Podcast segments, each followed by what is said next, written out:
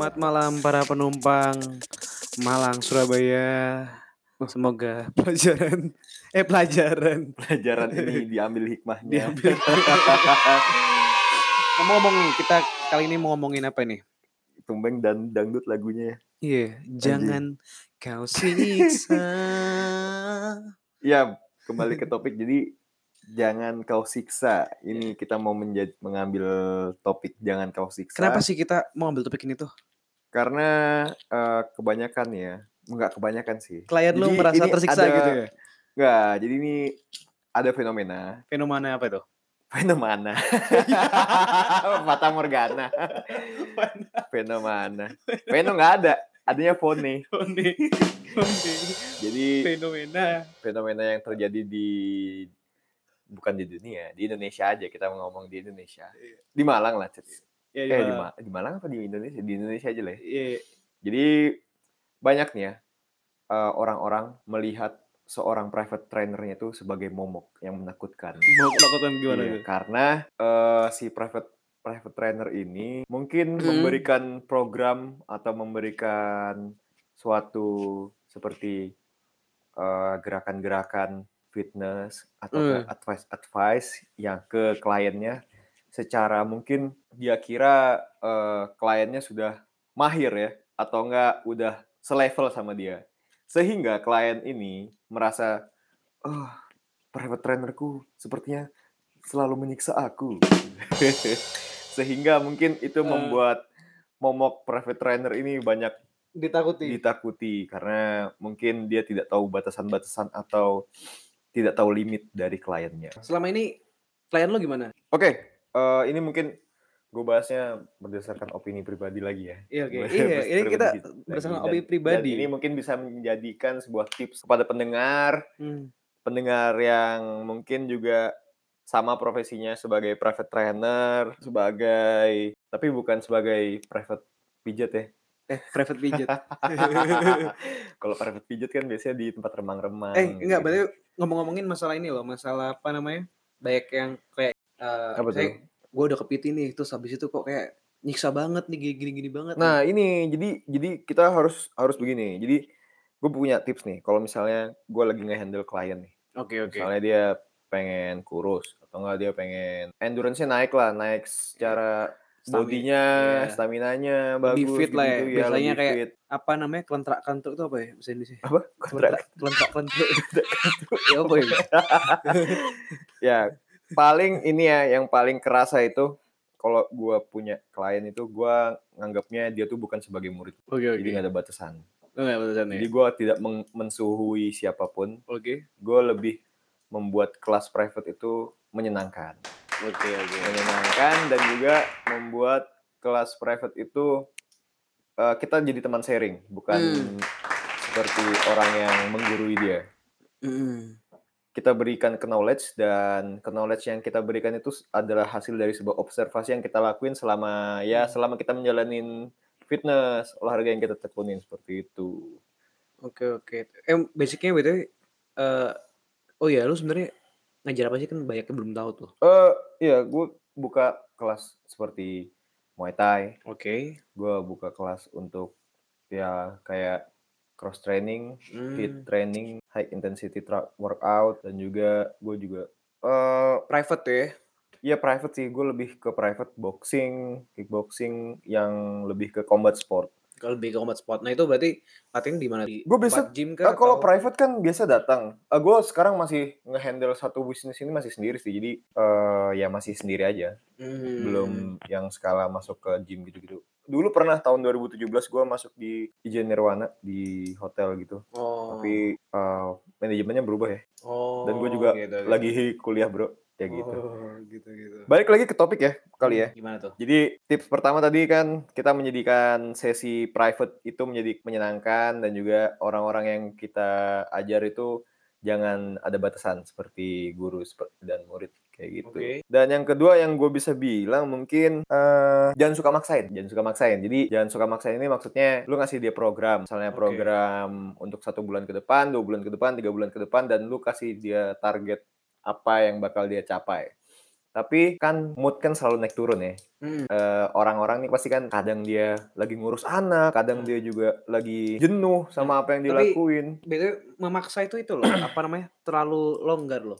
Terlalu terlalu luas. Jadi kadang gimana caranya lo bisa bi- bisa misain antara si ini emang nggak kuat atau dia emang emang ogah-ogahan. Ya gitu. pasti intinya tim-tim kita rebahan gitu. kita ngeliat dulu nih tipe orangnya kayak gimana. Dia maunya kayak gimana, tujuannya dia untuk berlatih apa. Kita observasi dulu. Apa sih yang mau dia inginkan dengan Oke. apa yang dia lakuin. Setelah itu kan kita kan juga making connection sama dia. Kita Oke. juga tahu kesukaannya dia apa. Biasanya kalau zaman sekarang kan kita kan pasti follow-followan Instagram ya. Hmm. Nah, kita bisa lihat insight-nya seseorang, bisa ngelihat kepribadiannya seseorang, seseorang mungkin bisa kita lihat ya mungkin tidak secara dalam tapi bisa Oke. dari luarnya orang ini suka apa itu kita tahu. Nah, kita pelajarin dan kita berusaha lah menjadikannya klien kita ini sebagai teman kita sendiri dan Oke. juga Berarti lebih ini ya, lebih personal ya. Lebih personal dan membuat klien kita nyaman dengan kita. Seperti itu, Bro.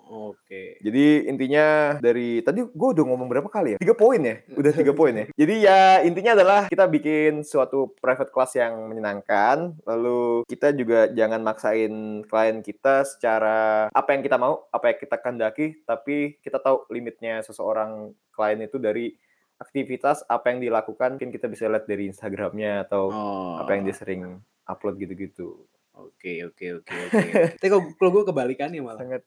Lu gimana nih? Kalau gue kebalikannya, jadi apa ya? Karena ini kan, jadi setiap ketemu klien awal itu pasti eh biasanya ada yang dari dari satu circle, ada yang biasanya ini dia kontak email atau enggak kontak DM, DM Instagram. Nah itu beberapa tergantung tujuan utamanya. Jadi ada yang tipenya dia minta untuk di eh, untuk apa ya? Dipaksa? Bukan bukan Diapain? tujuan utamanya. Dia kontak gua karena untuk ini. Jadi misalnya dia biasanya kurus nih, tapi dia tanpa PT nggak nggak nggak bisa buat konsis. Hmm, Nah dia konsisten. nah dia butuh Iya. nah dia butuh buat body maintenance gitu ya. Nah itu ya ya udah tetap jadi tetap gua Programnya? buat eh, bukan maksudnya ikutin program. tetap anu sesuai dia ngomong di awal. Soalnya Hmm. kalau di pikiran gue ya dan selama ini alhamdulillah beberapa masih jalan itu eh gue tau jadi gini apa namanya jadi ada klien A klien B klien C gitu ya klien A ini merasa ujung-ujungnya itu PT yang disalahin kalau mereka gagal gue udah Hmm, gue udah hmm. bayar ini ini ini, ini tapi gagal kayak gini Tapi nggak blame-nya lu. nah ngeblamenya pasti ke Ah. PT-nya Iya, nah iya. itu jadi untuk poin yang memaksa itu jadi gue balikin lagi sama komitmen dia di awal misalkan dia eh misalnya bu- bulan kedua bulan ketiga tapi nggak ada tidak progres. sesuai bukan tidak progres tidak sesuai jadi gini progres itu tergantung dari dari tergantung kliennya konsistennya. Ha. nggak tergantung kliennya ada yang dia cuma buat olahraga biar sehat kayak bapak-bapak tua-tua tuh dia, Ya, dia nggak dia nggak mikirin nggak mikir estetik lah ya. ah nggak mikir estetik ada beberapa gitu jadi kayak "Ah, biasanya aku ini mas apa namanya cuma Aku pengen pokoknya Heeh. sehat, pengen pengen olahraga terhindar dari Iya. penyakit jantung, diabetes gitu-gitu ya. Iya dia suka katanya kayak naik tangga di rumahnya agak nggak Hmm. kuat terus kayak eh, biasanya dulu tuh nyapu nyapu halaman rumahnya kuat terus sekarang Dia lebih gampang lebih capek itu orang-orang yang Ah, lebih lebih pengen punya sosok orang yang nge-push dia untuk melakukan olahraga seperti itu kali ya. eh, dia butuh anu apa namanya ya kurang lebih but- Motivator untuk dia buti- eh, olahraga bu- gitu ya. butuh olahraga dan Hmm. lain-lainnya seperti kayak kayak gitu gitu ada yang dia tipenya kayak dia pengen langsing nah itu gua push tuh beneran tuh. Iya. jadi gue dari Yang awal langsing tuh biasa cewek cowok sih. Kalau lu- cowok cowok ya? cewek Cowok cewek cewek. cowok cewek ada cewek ada cowok jadi minggu pertama itu timbang minggu kedua timbang deret. Hmm. begitu pasti itu pasti ada progres pasti meskipun dia turunnya 0,0,0 ya tiap minggunya ya Tapi 0, itu 0,0 nggak apa terus kalau terus terus terus terus terus konsisten Heeh. bakal nah, terus begitu tip- dia tiba-tiba up-nya sampai joglak nah salahnya di mana makannya gimana makannya kayak gimana pola makannya gimana kayak Heeh. gitu-gitu faktor internal dalam diri dia sendiri. Heeh, heeh. pokoknya di posisi jangan sampai PT-nya disalahin Ya, kecuali karena iya Hmm. bener sih, karena ya nggak semua orang sih, nggak pengen generalisasi semua orang. Cuma iya ya mungkin ada beberapa orang yang berpikiran dia ini udah kan olahraga ini kan hal yang mungkin jarang ya dilakukan sama orang. iya Dan dia mungkin berpikir kayak, ah gue udah ngelakuin apa yang gue lakuin, tapi di rumah ternyata dia makannya banyak. Nggak seperti yang ekspektasi seorang PT yang udah ngasih ke klien. Heeh, Jadi kan lu pasti kayak, lu udah nyiapin program. Dan oke kalau pasti kalau kita di dalam dunia kesehatan tuh pasti ngerti lah. Kalau misalnya kita udah nyiapin program, kita udah ngasih advice ke dia, Oke. tapi dia sendiri kan ada hal yang kita nggak lihat nih. Hmm, Mungkin dia bandel dan iya, heeh. hal yang itu tuh nggak dia tunjukin ke kita. Iya, Nah, itu juga bisa bikin apa yang dia tuju dan lu yang sebagai PT tuju juga nggak bisa sinkron di Nah, itu makanya ujungnya. kalau gue ini gue bikin rapot istilahnya. Gue gue bikin rapot minggu Kayak- pertama, minggu kedua, minggu tiga ya. Jadi Iya, ada iya. ulangan harian, ulangan harian gitu-gitu. Jadi Jadi lu paling bisa ngeliat hal yang tidak terlihat itu dari progres yang dia dapetin gitu ya. ah dilihat. Jadi apa pun hasilnya ya itu apa yang dilakukan sama dia gitu. Hmm. Misalnya di- jadi gue Bener-bener. jadi kalau misalnya jangan siksa itu ya terserah balik lagi tujuanmu awalnya gimana kayak gitu gitu. Heeh.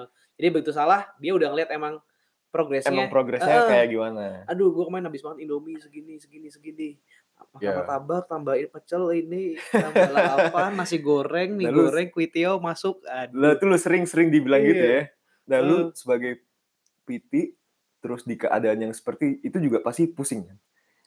Maksudnya pusingnya itu ya Allah kenapa kenapa lu ngelakuin hal itu padahal lu kan pengen pengen menuju me- pengen iya menuju sih. transformation gitu. Iya, loh. pasti ya, kita ngajar kayak aduh sia-sia dia ngajarin Tapi gitu. tapi Heeh. sebagai PT kan lu pasti harus meng-knowledge dia kan. iya, betul. Dan kita jangan nge-push yang terlalu harder tapi kita ngasih Iya. knowledge dia.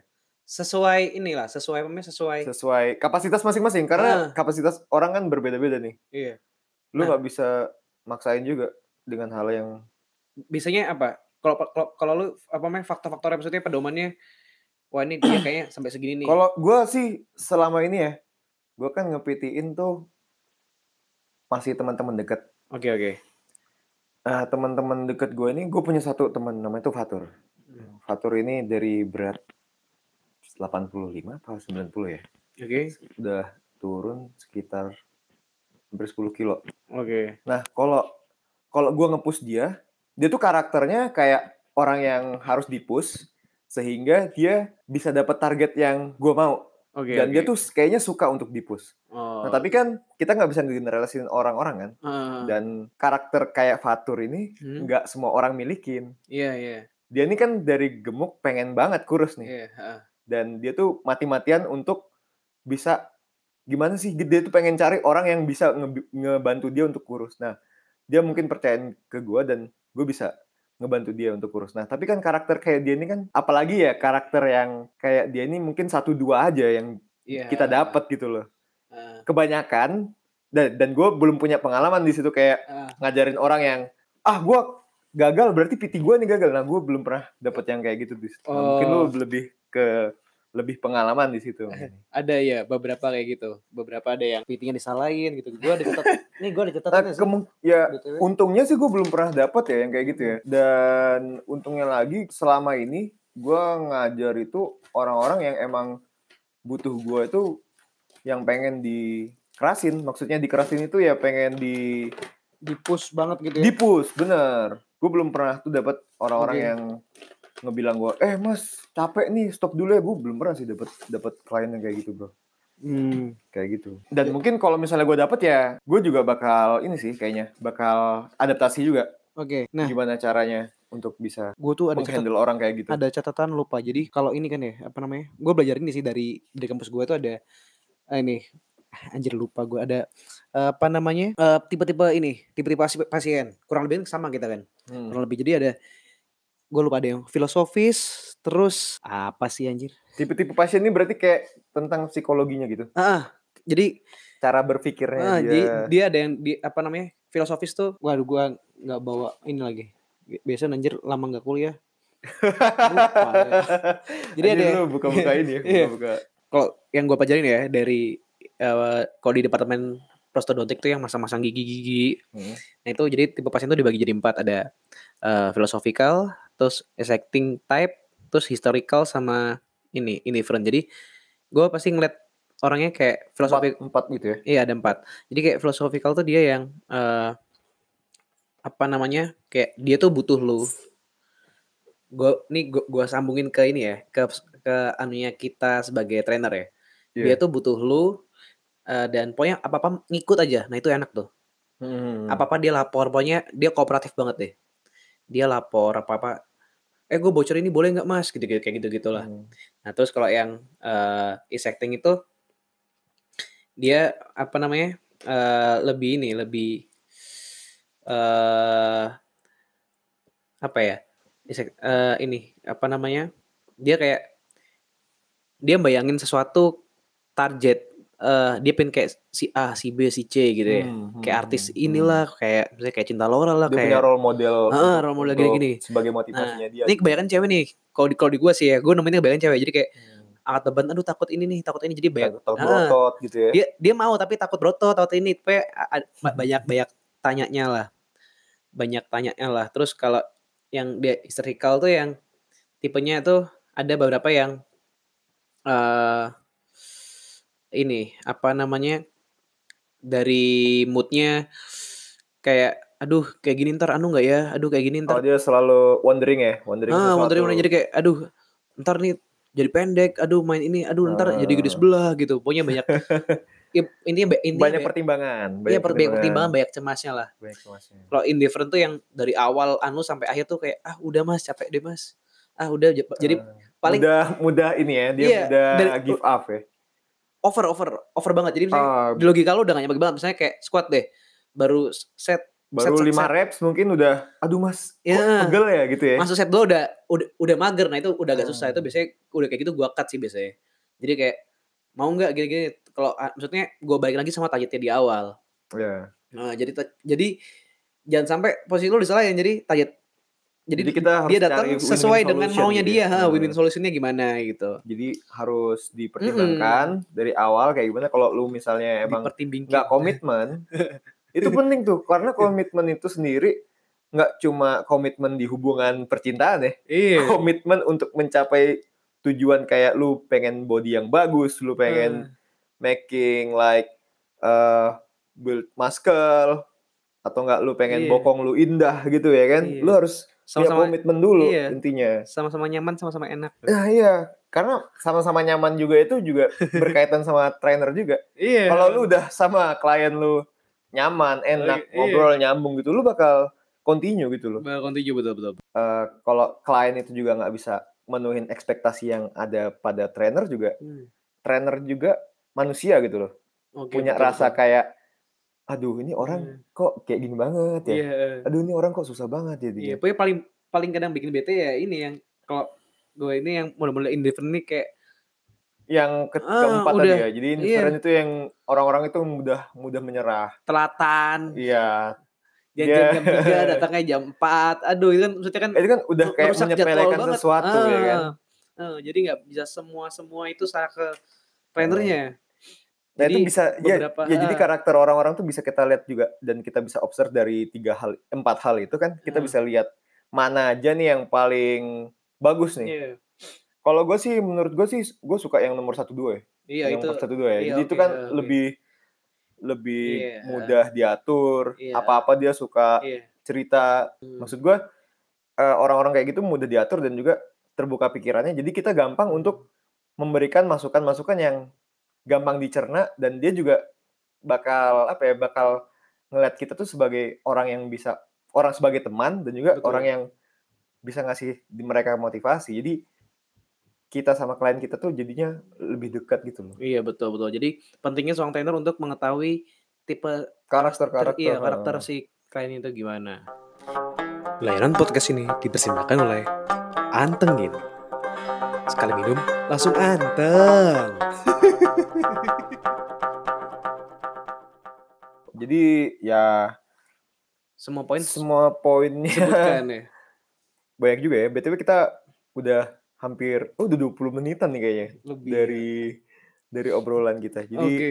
intinya itu pada podcast kali ini sebagai underline-nya adalah Adalah. sebagai sebagai private trainer yang Jadi baik. kita anu ngasihnya harus semangat, Pak. Jadi ya, ya, Oke. ini harus teriak nih ya. Iya. Kan kayak Tapi capek Pak udah malam Pak. nggak jadi kayak ini kok bisa. Das dus das dus. Jadi underline-nya itu adalah Oke. sebagai private trainer lu harus mengerti karakter seorang klien lu. Oke, Jadi lu harus tahu dari empat poin yang tadi, lu bisa jabarin tuh. betul. Dan lu harus observasi klien-klien lu, lu harus kayak gimana pada mereka kalau untung lu udah misalnya dapat di tipe yang satu sama dua, kalau sama tiga sama empat, lu harus mungkin Iya. lebih ekstra mungkin ya menghandle-nya. Ah, ya pinter-pinter kebijakan lah. Iya, Kebijakan. dan lu juga sebagai private trainer jangan mudah apa ya, jangan mudah terbawa emosi karena kadang kan Iya. ya kita tahu lah Pinter-pinter ya. trainer betul, itu betul, juga seorang manusia jadi mungkin Passion ya. emosi yang di rumah jangan lu bawa ke tempat Ah. gym atau enggak ke tempat private rumah private Iya. lu yang lu itu jadi Iya, profe- lu harus sebagai benar-benar sebagai seorang profesional yang bertingkah profesional lah ya. bertingkah profesional lu harus karena ini kan bidang jasa ya Hmm, bidang jasa itu yang lu kasih kan jasa lu Iya. kalau jasa lu udah jelek Iya, ya bisa. mulut ini kan sering berbicara nih ya Ah, mulut mulut betul, orang betul. ini kan apalagi sekarang zamannya kan IG, iya Instagram itu TikTok lu bisa ce- cepet. wah anjir, Beda mah di- dulu kan. iya Mungkin kalau dulu ramenya di koran. nah kalau sekarang kan Sekarang semua sosial media cepet video banget. lu bisa di videoin Iya. diupload ke Instagram di Twitter cuitan orang-orang gitu-gitu iya. kan cepet banget itu Terus terjadinya. penting juga nih jaga attitude. jaga attitude Karena bener. video skandal lagi. Iya, waduh. Iya, banyak banget ya. Zaman zaman Iya. sekarang tuh pokoknya lu harus bener-bener inilah, bener-bener menjadi profesional ya, profesional yang berattitude dan Oke. juga berpedoman kepada prosedur-prosedur yang bener-bener tahu batasan-batasannya Batas-batasannya begitu. begitu. Oke, mungkin itu aja. Kita kali ini and see you next time. See you next time dan Bye. bye bye.